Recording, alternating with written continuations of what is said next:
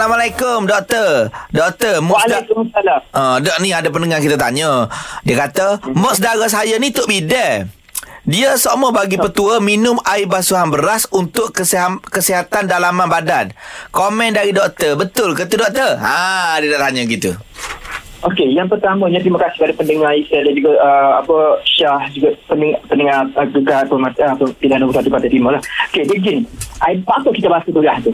Sebabnya kita basuh beras sebab beras tu kotor. Betul, betul. Dan bila kita basuh beras, kita Ha. ha. guna selalu minum air beras. tu, Kita minum air yang tidak bersih lah sebenarnya. Betul. Jadi dia ad- ada perbezaan air basuhan beras dengan air rebusan beras. Ha. Oh. Jadi air basuhan ni dia tidak bau bersih. Jadi walaupun dia ada kesan-kesan bagus contohnya uh, untuk kecantikan tapi dia diguna di luar badan saja. Dia tak boleh masuk dalam badan sebab kotor. Air tadi ialah air basuhan yang kotor. Ya. Jadi jangan minum air tu. Kalau satu lagi air rebusan. Air rebusan ni maksudnya air yang beras yang telah dibasuh. Waktu Ah. dia rebus tu dia ambil. Dia Ah. air dia.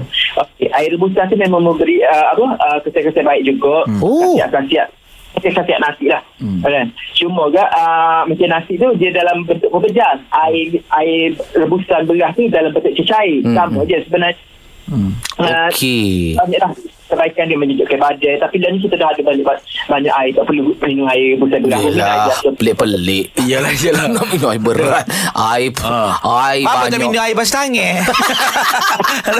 Nak minum air. Tak nak boleh buat- Ha, lah. boleh. Eh, Alah. Ah, Okey, terima kasih doktor.